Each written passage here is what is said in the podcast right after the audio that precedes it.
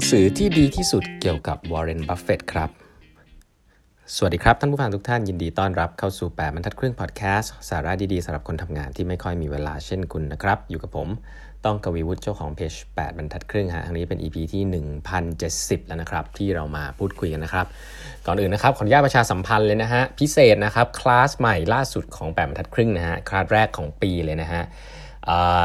ผู้เขียนนะครับเป็นคลาสที่ผู้เขียนหนังสือขายดีตอนนี้พูดกันทั้งประเทศนะครับเกี่ยวกับเรื่องของการตลาดนะฮะ seamless marketing communication ผมเคยสัมภาษณ์ผู้เขียนด้วยนะฮะก็คืออคุณบีสโรดนะครับคุณบีเนี่ยจริง ๆ เป็นมือดีด้านการตลาดของเมืองไทยเลยนะครับ ก็เป็นผู้ร่วมก่อตั้งนะฮะ Rabbit Digital Group นะฮะเอเจนซี่อันดับต้น ๆ ของประเทศนะครับ แล้วก็ตอนนี้เป็น Head ของ Marketing Transformation แล้วก็ Marketing Strategy ของ Bluebic นะ Consulting ซึ่ง ต้องบอกว่าบีกับผมนี่รู้จักกันมานานแล้วนะครับ แล้วก็เก่งมากในเรื่อง marketing นะครับบีออกหนังสือเล่มแรกมานะครับ เล่มนี้ผมต้องบอกว่าในวงการเนี่ยก็ผมคิดว่ามันเป็นเหมือน textbook เลยแหละ เพราะว่าจริงๆแล้วมันไม่ใช่หนังสือที่อ่านสนุกอย่างเดียว มันมีเนื้อหา มี framework อะไรที่ใช้เอาไปใช้งานได้เยอะ ซึ่งผมว่าคนในองค์กรเนี่ยต้องการ framework พวกนี้ในการใช้นะครับ ก็เป็นเกี่ยวกับเรื่องของ marketing ในโลกยุคใหม่นะครับ เอาไปใช้ได้เลยหนังสืออแล้วเป็นคลาสนะ คลาสนี้จะชื่อว่า Seamless Marketing Communication นะฮะสื่อสารการตลาดแบบไร้รอยต่อนะครับ ก็แนะนำนะครับสำหรับใครก็ตามที่อยากจะเริ่ม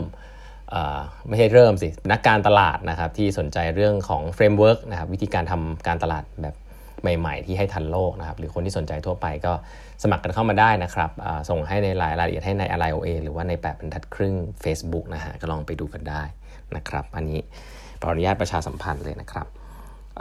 วันนี้นะครับผม จะขอเล่า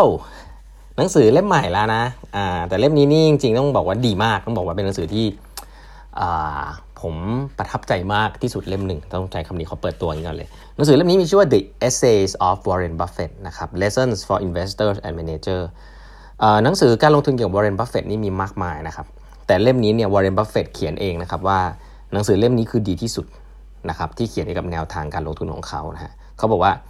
นี่คือนี่คำนิยมของวอร์เรนบัฟเฟตที่เขียนบอก his book is far better than any other biographies written to date if I were to pick one book to read this would be the one ก็แสดงว่าถ้าคุณอยากรู้ว่าวอร์เรนบัฟเฟตบริหารงานอย่างไรนะครับ ลงทุนอย่างไร เล่มนี้ดีที่สุดนะครับ ผมก็เลือกเล่มที่ดีที่สุดเนี่ยแหละฮะ เวลาผมน้อยผมก็อ่านเล่มที่ดีที่สุดเลยนะครับ ก็อ่านจบแล้วพบว่า โอ้โห ฉลาดขึ้นเป็นกองเลยครับ มีตั้งแต่ ต้องเรียกว่าตั้งแต่วิธีการบริหารจัดการเอ่อ stakeholder นะครับ วิธีว่า บอร์ดอันนึงซึ่งผมเห็นเลยแล้วผมว่าดีมากเลยต้องบอกที่ผู้บริหารเลยท่านที่พี่ผู้บริหารเลยว่าหนังสือเล่มนี้บอกดีมากว่าบอร์ดควรจะประพฤติปฏิบัติตัวยังไงนะครับ แล้วผมว่าหลาย ๆ อันเนี่ยไม่เหมือนกับที่ผมเคยเรียนมาผมใช้คำนี้เลยนะครับ เพราะว่าเล่มนี้ชัดเจนมากว่าวอร์เรนบัฟเฟตมองว่าการที่คุณการที่คุณอยู่ในในกรรมการนะฮะบอร์ดเนี่ยแล้วแล้วคิดถึงผู้ถือหุ้นจริงๆเนี่ยมันเป็นยังไง ซึ่งผมต้องบอกว่าหลาย ๆ อันที่ผมเห็นเนี่ยก็ไม่เหมือนที่ผมเห็นในเมืองไทยนะครับก็เดี๋ยวเดี๋ยวจะค่อย ๆ มาเล่าให้ฟังว่าเฮ้ย อ๋อ logic มันเป็นแบบนี้ที่มาที่ไปมันเป็นแบบนี้นะครับก็มีเรื่องของการลงทุนการบริหารงานกันโอ้โหมากมายเลยนะครับ ก็วันนี้เนี่ยที่ผมอาจจะขอเริ่มเริ่มต้นอย่างนี้ก่อนก็คือว่าจะมาเล่าให้ฟังก่อนว่า พูดถึงวอร์เรนบัฟเฟตเนี่ยหลายๆ คนอาจจะรู้จักแต่ชื่อเนาะผมบอกก่อนวอร์เรนบัฟเฟตเนี่ยจริง ๆ แล้วก็ต้องบอกว่าเป็นเจ้าของแล้วกันใช่ไหมนี่เป็นเจ้าของผู้ถือหุ้นใหญ่ของบริษัทในตลาดหลักทรัพย์ในอเมริกาบริษัทหนึ่งละกันนะครับเขาไม่ได้เป็นเหมือนนักลงทุนรายย่อยทั่วไปเนาะเขามีบริษัทบริษัทหนึ่งนะครับ ที่อยู่ในตลาดหลักทรัพย์บริษัทนี้มีชื่อว่า Berkshire Hathaway นะครับชื่อเนี่ยอาจจะไม่คุ้นเนาะเพราะมันเป็นบริษัทที่เมื่อก่อนเนี่ยเป็น operate ในเรื่องของอุตสาหกรรม textileนะอุตสาหกรรมผ้า อุตสาหกรรมสิ่งทอนะครับแต่ว่าอุตสาหกรรมนี้ปัจจุบันไม่ได้ทำแล้ว แต่ยังเป็นชื่อบริษัทนี้อยู่นะครับแต่บริษัท Berkshire Hathaway เนี่ยกลายมาเป็นบริษัทที่ถือหุ้นในบริษัทต่างๆ อีกมากมายในอเมริกานะครับ ก็คือเป็นเหมือน holding บริษัทนี้เป็นบริษัทถ้าเป็นภาษาอังกฤษเรียกว่า holding นะเป็นบริษัทที่ไปลงทุนในบริษัทอื่น ๆ อีกนะครับ ซึ่งถ้าผมว่าถ้าในเมืองไทยที่บอกว่าดูแล้วคล้ายๆ กันนะอาจจะมองถึง InTouch นะฮะแต่ว่า InTouch เนี่ยลงหลายบริษัทก็จริงแต่เป็นธุรกิจใกล้ ๆ กันนะครับมี AIS มีไทยคมอะไรเงี้ยก็ก็อยู่ในตลาดหลักทรัพย์เหมือนกัน ก็ให้มองภาพว่าวอร์เรนบัฟเฟตเนี่ยก็เป็นผู้ถือหุ้นใหญ่ในบริษัทที่ชื่อว่า Berkshire นะครับ Berkshire Hathaway แล้วก็บริษัทนี้ก็ปัจจุบันก็ถือหุ้นในบริษัทอีกมากมายนะครับ ถามว่าบริษัท Berkshire Hathaway เนี่ยบริษัทแม่และถือหุ้นบริษัทอะไรบ้างอะยกตัวอย่างนะฮะบริษัทที่ใหญ่ที่สุดนะครับที่ที่อะอันนี้ผมพูดถึงสักปีประมาณสักอ่า2000เอาว่า2,000กลางๆ แล้วกันนะ2015 2,000อะไรประมาณนี้เนาะหนังสือเล่มนี้เอาเล่าอย่างนี้ก่อนว่าหนังสือเล่มนี้เนี่ยเป็นเป็น six edition นะครับเป็นหนังสือแบบพิมพ์ครั้งที่ 6 แล้วนะครับ เขียนล่าสุดปี 2021 นะครับ ก็เอาว่าปี 2021 เลยแล้วกันนะ ปัจจุบันเนี่ยเบิร์กชัยเนี่ยถือหุ้นในบริษัทกว่า 80 บริษัทนะครับในตลาดหลักทรัพย์ แล้วก็ธุรกิจที่เขาทำที่เขาถือเนี่ยก็มีหลายอัน แต่อันนึงซึ่งผมว่าเป็นเป็นเป็นแบบเรือธงเลยคือถือชื่อบริษัทเป็นบริษัทประกันนะครับชื่อว่า GEICO นะฮะ GEICO เนี่ยเป็นจริงๆ บริษัทประกันที่ใหญ่มากๆของอเมริกาเป็นประกันรถยนต์นะครับเออ Berkshire ถือหุ้นเนี่ยใหญ่มากนะครับ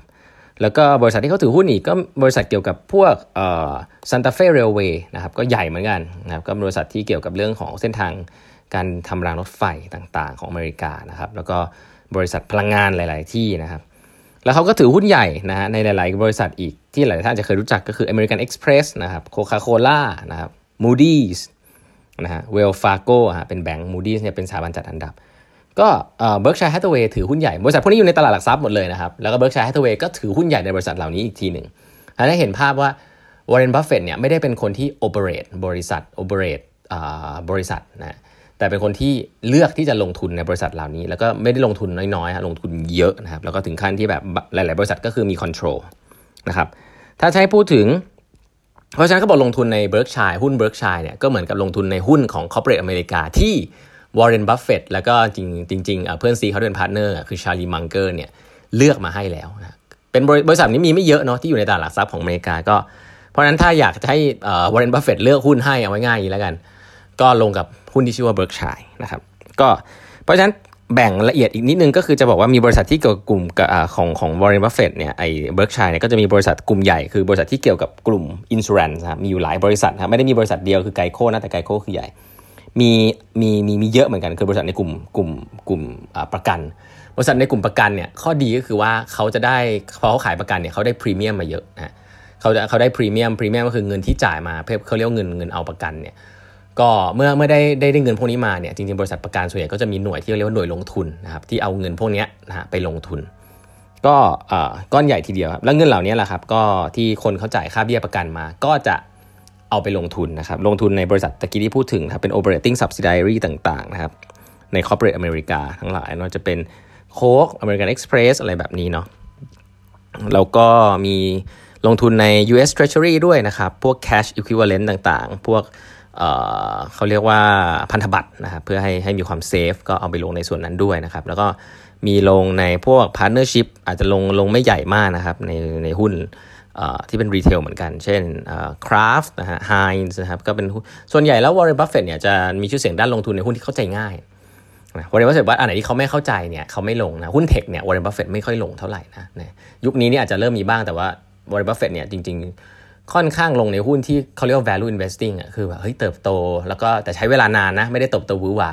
แต่แต่เติบโตแน่นอนนะยกตัวอย่างคือ Coca-Cola เนี่ยก็คือเป็นแบรนด์แล้วก็เติบโตนะครับก็ ราะฉะนั้นวันนี้เล่าให้ฟังประมาณนี้ก่อนว่าว่านี่คือนี่คือความสำเร็จของวอร์เรนบัฟเฟตนะครับเป็นนักลงทุนที่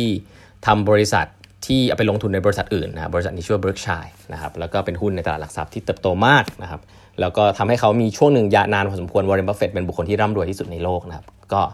ไม่ได้ operate บริษัทนะครับเป็นนักลงทุน เพราะฉะนั้นเดี๋ยวเรามาดูกันว่าแนวคิดของเขาในการลงทุนเป็นยังไงบ้างนะครับ วันนี้เวลาหมดแล้วนะครับ ฝากกด subscribe แปดครึ่ง podcast ด้วยนะ แล้วพบกันใหม่พรุ่งนี้นะครับ สวัสดีครับ